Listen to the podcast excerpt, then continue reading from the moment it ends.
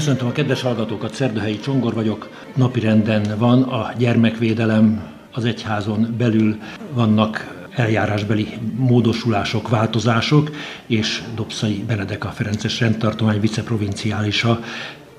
A kérdésben eléggé elmélyett több ö, olyan megbeszélésen, konferencián vett részt az utóbbi időben, ahol ez volt a téma, hát szeretném, hogyha a rádió hallgatói is közelebb kerülnének ehhez a problémához. Mi az újdonság, mi az, ami most más, amire figyelni kell jobban, mit javasol a Vatikán, és annak nyomán a Magyar Püspöki Konferencia, hogy biztonságosabbak legyenek intézményeink, nyári táboraink a gyerekek szempontjából.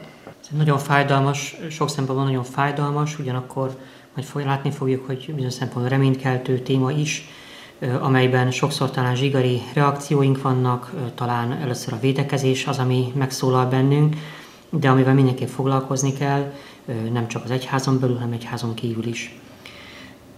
Amikor gyermekvédelemről beszélünk, akkor az első és legfontosabb, hogy ezen a fogalmon mást ért a, a magyar polgári jog, és mást értünk mi alatta, hiszen van egy magyar gyermekvédelmi rendszer, ami bizonyos pontokon találkozik azzal, amikor mi gyermekvédelemről beszélünk, de amit mi ezen a fogalmon értünk egyházon belül, az elsősorban azt jelenti, hogy azok az intézmények, azok a szolgálatok, mind az, amiben jelen vagyunk egyházi személyekként, egyházi alkalmazottakként, egyáltalán szerzetesként, papként például, azok biztonságos helyek, szolgálatok legyenek, nyugodt szívvel jöhessen el oda akár gyermek, akár sérülékeny felnőtt, akár egyébként egy teljesen egészséges felnőtt is, és tudhassa azt, hogy ott az ő méltóságát tiszteletben tartják, és az ő, az, ő, az ő jövője, az ő élete az biztonságban lesz, nem, nem lesznek túlkapások vele szemben.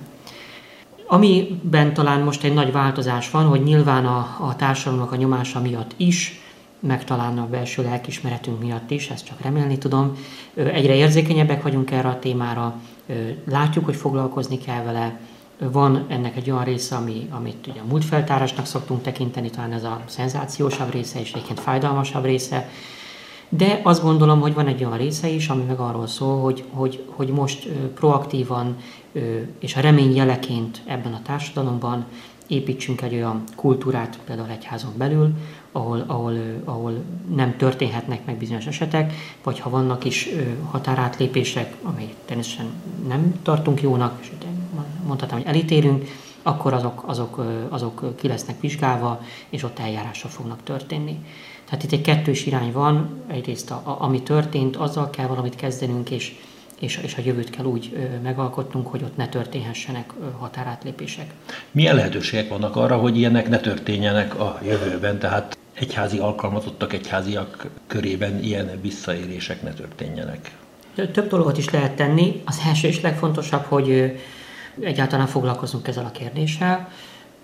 A kiválasztás egy olyan pont, az, az első olyan pont, amire nagyon oda kell figyelni, akár ha valaki egyházi személy lesz, egyházi hivatást választ, akár egyházi környezetben lesz ö, munkavállaló, vagy önkéntes, akkor kell, hogy ő úgy legyen kiválasztva, megbízva egy feladatra, hogy ki legyen szűrve, hogy ő lehetőleg ne, ne legyen hajlama például határátlépésekre.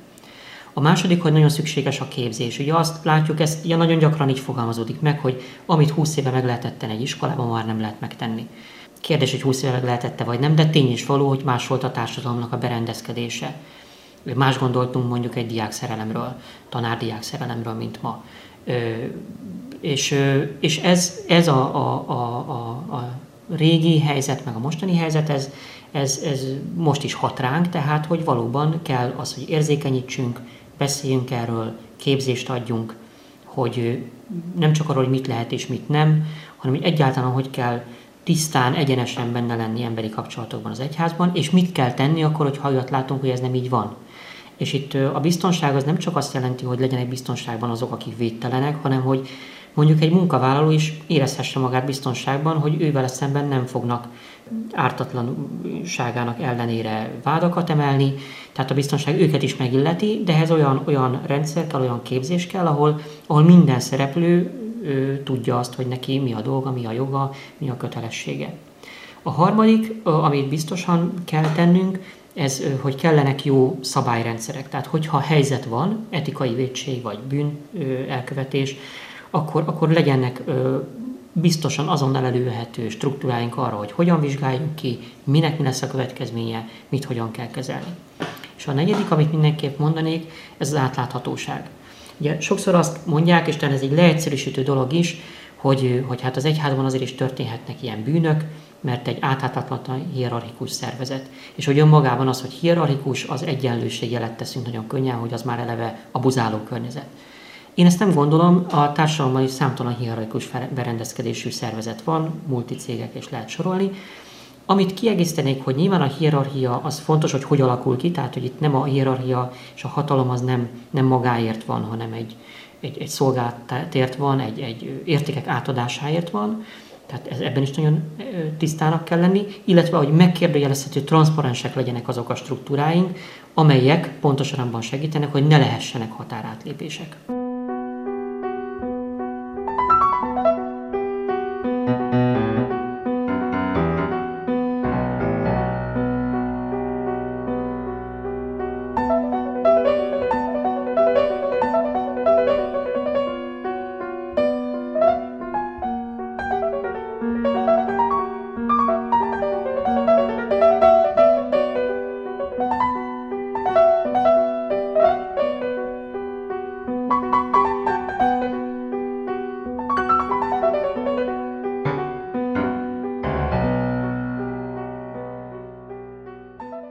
Pedagógusoknak, papoknak a mai viszonyok között ott van a lelkükben, vagy a agyukban a félelem, hogy hogyan közeledhetnek, hogyan tarthatnak kapcsolatot gyerekekkel, a korábbi viszonyok vagy, vagy módszerek veszélyesek lehetnek, tehát eszembe jut Nyolc évvel ezelőtt jártam Dallasban, az ottani Magyar Alapítás Tiszterci Gimnáziumban, ahol minden folyosóra nyíló iskolai közös helyiség üvegfal volt, mert ott már akkor nem lehetett azt csinálni, hogy egy, egy, egy tanár egy korepetálós diákkal egy becsukott ajtó mögött zárt szobában legyen kettesben, mert az már ellenőrizhetetlen. Tehát egy olyan bizalmatlansági légkör alakulhat ki, vagy lehet ebben úgy együtt élni, hogy működjön is, a lényeg megmaradjon, de a formák változzanak? Bizonyára ebben, ebben lehet, hogy lesznek, vagy túlkapások is vannak, akár most éppen átesünk a ló túlsoldára, mondjuk ezt lehet mondani, ez, erre oda kell figyelni, és biztos, hogy be kell állni értelmes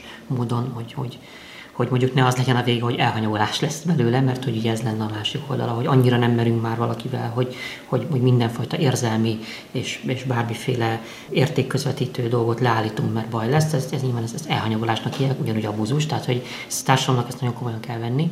De, de bizonyára itt egy úton vagyunk, és, és keresni kell a jó eszközöket. Ugye az első, amit mondanék, hogy ez a, ez a legnagyobb félelem, amikor ez a kérdést előhozzuk, hogy kivesznek a kezünkből minden eszközt, már csak kötelességeink lesznek, de jogaink nem, és nem lesznek viszont a kötelességeinkhez eszközeink. Ugye ez, ez egy nagyon nagy félelem. Tehát biztos, hogy most az első, hogy, hogy, hogy amikor arról gondolok, hogy hogyan tovább, akkor arról kell gondolkodni, hogy mik azok a tiszta, méltóságot megtartó eszközök, amelyek egyébként lehet, hogy bizonyos szempontból akár kényszerítenek valakit, vagy, vagy, vagy erősen nyomást gyakorolnak rá mondjuk, hogy tanuljon mondjuk, de hogy mégsem tönkreteszi az ő lelkiségét vagy lelkét, hanem, hanem, hanem segíti. Tehát ezeket meg kell keresni. A második, hogy, hogy nagyon sokszor félünk attól, hogy hát itt, itt majd mindenkit ártatlanul meg fognak vádolni, és, és, és, és hát nem tudjuk majd magunkat megvédeni. Ezért nagyon fontos, hogy a, a, azok a keretek, amelyeket megalkotunk, azok nem csak a, az aszimmetrikus viszonyokban a fejjel valónak ö, keretek, hanem a, a gyermeknek, sérülékeny felnőttnek is. Tehát, hogy neki is, neki is nem csak jogai vannak, hanem neki is vannak kötelességei, és, és vannak, amit, amit, tehát ő is válhat zaklatóvá egy helyzetben például. És akkor nyilván ebben a helyzetben például azt kell kitalálni, hogy ha, ha mondjuk ilyen nyomásgyakorol, nyomásgyakorlást érez egy egyházi személy vagy egy munkavállaló, akkor neki mit kell tenni, hogy ez, ez megszűnjön. Hogyan jelzi a feletteseinek, hogy van egy gyerek, aki, aki, aki, aki az ő méltóságát sor folyamatosan megsérti, tehát, ez, tehát ő neki is vannak jogai. Ezeket mind szépen ki kell dolgozni. És hát még egy, hogy azért azt látom, hogy legalábbis egyházi körben nem érzem azt, hogy most ténylegesen tömegével megjelennének azok, akik ártatlanul dolgoznak vagy vádaskodnak. szerintem fontos, mindenki tudja azt, hogy, ha, hogy ezeknek a történeteknek szerintem nincsenek nyertesei, ezeknek csak vesztesei vannak. Az áldozatok is, elkövetők is mindenki, a, a környezet, az a család, aki érintett, a munkatársak, tehát itt általában ezek, ezek traumatizáló helyzetek. És nem is feltétlenül csak maga mondjuk a szexuális abúzus, hanem mondjuk azt, hogy egy tekintély személy elveszti minden tekintélyét. Ez, ez, ez ugyanúgy egy trauma mondjuk egy gyereknek, hogy akire ő fölnézett, arról kiderül, hogy, hogy hát, hát mégse olyan tökéletes, sőt, esetleg bűnös. Tehát, hogy ezekkel mind-mind foglalkozni kell. Tehát én valahogy azt szeretném idehozni, hogy hogy keresésben vagyunk, nagyon tiszta viszonyoknak kell lenni, ami, ami tiszta viszony nem csak a munkavállalóra és az egyházi személyre, hanem, a, hanem, hanem, hanem minden szereplőre érvényesek. És hogy én még egy azért nem félnék ettől, a, hogy, mert, mert amikkel én találkoztam, ott azért mindig az volt, hogy, hogy, hogy megtört emberek jöttek a, a, az áldozatok személyében is, tehát nem, nem, nem tönkretenni akarták az egyházat, hanem, hanem, hanem valahogy rendbe tenni azt, ami velük történt, és elérni azt, hogy mással ilyen ne történhessen.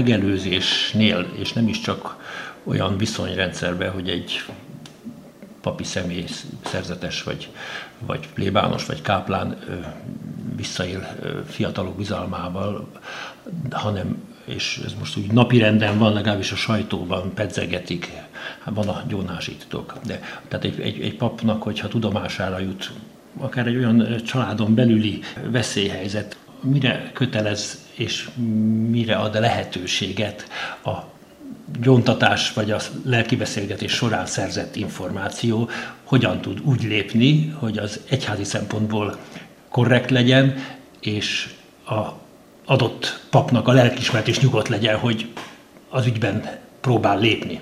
Szigorúan véve, amit a gyónásban ö, tudott meg a, a, a gyóntató pap, akár áldozattól, akár elkövetőtől, mert ugye ez nem tiszta most a társadalmi beszélés, hogy, hogy, a, hogy az gyónta meg valaki, hogy elkövetett ilyet, vagy hogy vele ilyen történt.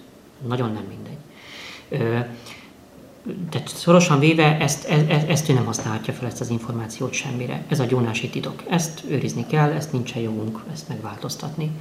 És akkor itt egyiket elő lehetne hozni azt, hogy, hogy mi van a orvosi titoktartással, a pszichológusi terápiában szerzett titoktartással, mert hogy szerintem, ha a társadalom csak a gyónást emeli ki, az, az, az súlyosan ö, egyoldalú, tehát akkor az egész segítő szolgálatról kell elgondolkodni, és egyébként tudjuk azt, hogy van olyan, hogy mondjuk orvosnak kötelessége hivatalból feljelentést tenni, ha olyat látott, de, de tehát ezeket mind-mind mind meg kell, együtt kell vizsgálni szerintem. A második, hogy mit tehet a másodikra ezt mondanám, hogy, hogy szerintem azt megteheti, sőt azt nagyon jó, hogyha megteszi, hogy ö, megpróbálja rávenni a gyónót, hogy azt neki gyónáson kívül is hozza tudomására, vagy tegyen lépéseket abba az irányba, vagy engedje, hogy együtt tegyünk lépéseket abba az irányba, hogy itt valami tisztulást következzen be, hogy itt eljárás induljon. Erre ezt, ezt, ezt kérheti a gyónótól, akár elkövetőtől, akár, akár áldozattól. És lehet ez a feloldozás feltétele? Szerintem esetben? nem, szerintem nem. Tehát feloldozásra ilyen súlyú dolgot nem lehet adni, ez szerintem egy olyan lelkismereti teher, amit szerintem nem tehet meg. Legalábbis áldozattal szemben biztos, hogy nem. Hogy uh-huh. adja fel, hogy őt egyszerre abuzálták, hát önmagában egy traumatizáló esemény. Itt, itt erősen bátoríthatja és, és felajánlhatja azt a segítséget, hogy ebben gyónáson kívül ebben, ebben, ő, ebben segítségére, támogatására lesz.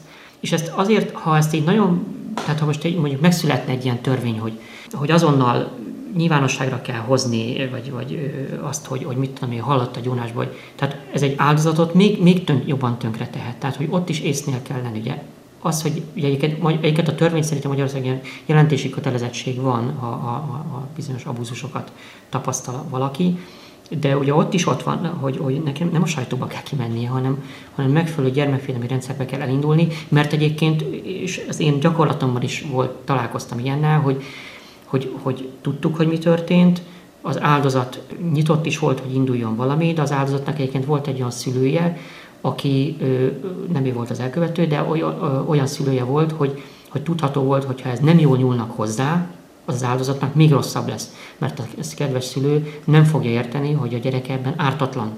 Tehát meg fogja verni otthon azért, mert őt valaki abuzálta. Tehát nagyon észre kell itt eljárni, nagyon nem kellene a társadalomban magdalkozni ezekkel a dolgokkal, hanem nagyon-nagyon érzékenyen áldozatokra ö, is tekintettel kellene ezekben eljárni. Jár itt van a táborodási időszak, tehát persze ez minden évben visszatérő feladat a pedagógusoknak, egyháziaknak, és hát nagyon jó lenne, hogyha ezek a táborok mindenkinek a gyarapodására szolgálnának, és valószínű szolgálnak is, de azért egy, egy újfajta megközelítés teret kell, hogy nyerjen az egyházban is. Abszolút, de erre azt gondolom, hogy erre, erre egyre inkább érzékenyek vagyunk, és egyre inkább lesznek rá képzések. Mert egyébként a másik valóban az, hogy ö, ami, ami súlyában szerintem bizonyos szempontból fontosabb, mert többet találkozik vele az egyházi személy vagy az egyházi alkalmazott, hogy amikor ő fölfedezi például azt, hogy a szolgáltak között van olyan, aki, aki, akit valaki abuzál, nem az egyházon belül, de az egyházon belül vesszük észre. És igen, jelenleg nagyon sokan ilyenkor vagy szemet hunynak, vagy nem hiszik el, vagy megijednek és nem tudják, egyszerűen eszköztelenek, hogy merre induljanak el. Tehát, hogy nagyon kell az, hogy akik az egyházban szolgálnak, azok kapjanak támogatást abban, hogyha ilyet látnak, akkor merre induljanak el, mit csináljanak. Hiszen valószínűleg döntő többségében családon belül erőszakot fognak látni, és ebben segítségükre kell lenni, hogy hogyan tudnak ebben okosan, érzékenyen, de határozottan.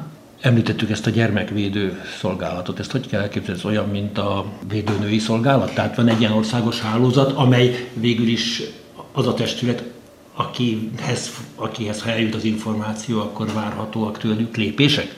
Igen, tehát Magyarországon azért törvényi szinten egészen jól meg van határozva, hogy ennek mi a, mi a rendje. Nyilván a valóság, szakember hiánya sok mindent magával hoz, de van erre egy rendszer, egy államilag felállított rendszer. Ugye ezt legtöbbször ezt egy gyámügynek szoktuk hívni, nyilván egy kicsit bonyolultabb a rendszer. De egyébként a, a gyermekvédelmeket, gyermekvédelmet érintő törvény, törvények, ezek egyébként említik az egyházat is, meg egyébként a civil szervezeteket is, hogy van szerepük például abban, hogy együttműködjenek ezekkel a szervezetekkel. Tehát konkrétan arra lehet gondolni, hogy ha látunk egy ilyen helyzetet, akkor például a területi gyermekjóléti szolgálatnak megfelelő módon jelezni kell, és ők nem azt fogják csinálni, hogy kimennek és elviszik a gyereket onnan, hanem, hanem, hanem egy nagyon érzékeny és okos módon összeszedik azokat a személyeket, akik ráláthatnak arra a, a, az érintett gyermekre, és elindul egy párbeszéd arról, hogy meg, milyen súlyú a történet, mit látunk, mit lehet tenni, és ebben akár egy egyházi személy is részle, résztvevő lehet akár egy ilyen közös gondolkodásban.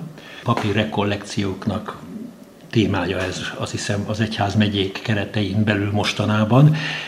Hogyan viszonyulnak a témához a mezei lelkipásztorok, akik hát most véletlenül egy részük meg van rettenve az egésztől, amit hallani lehet, és sok esetben egy egyház elleni összehangolt támadást vélnek a háttérben fölfedezni. Nyilván az is benne van a, a dologban, vagy az előzményekben, de partnerség, együtt gondolkodás tud konstruktív lenni?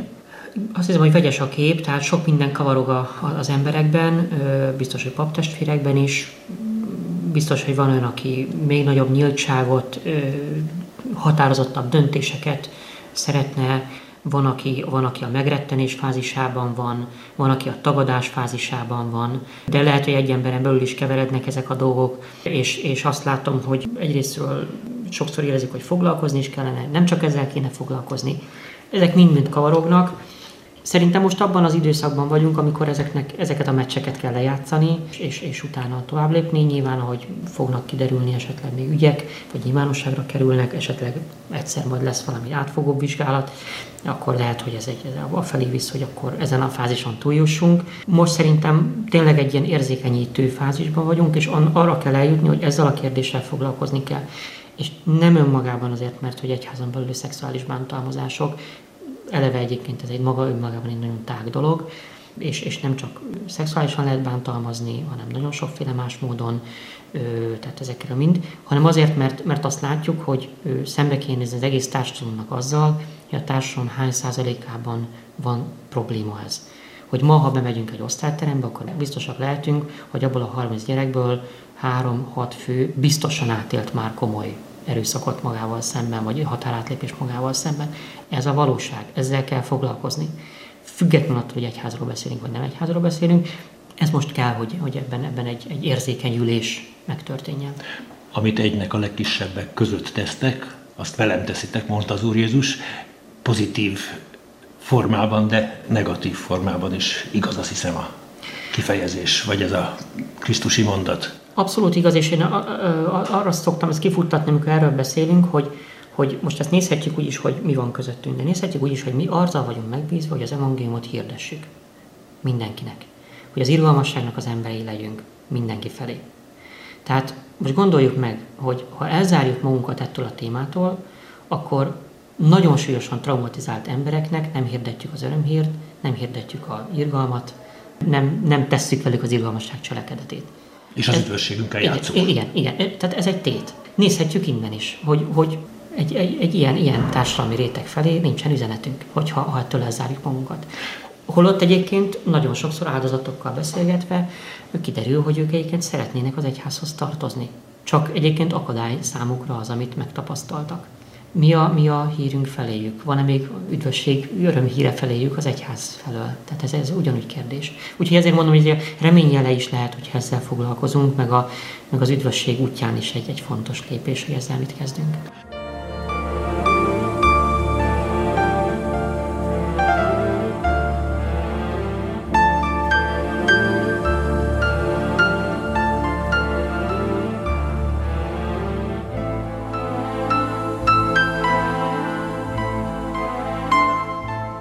Nagyon szépen köszönöm a beszélgetést. Dobszai Benedekkel, Ferences viceprovinciálissal beszélgettünk a gyermekvédelem időszerű kérdéseiről. Köszönöm a hallgatók figyelmét. Keceli Zsuzsa zenei szerkesztő nevében is búcsúzik a szerkesztő, Szerdahelyi Csongor.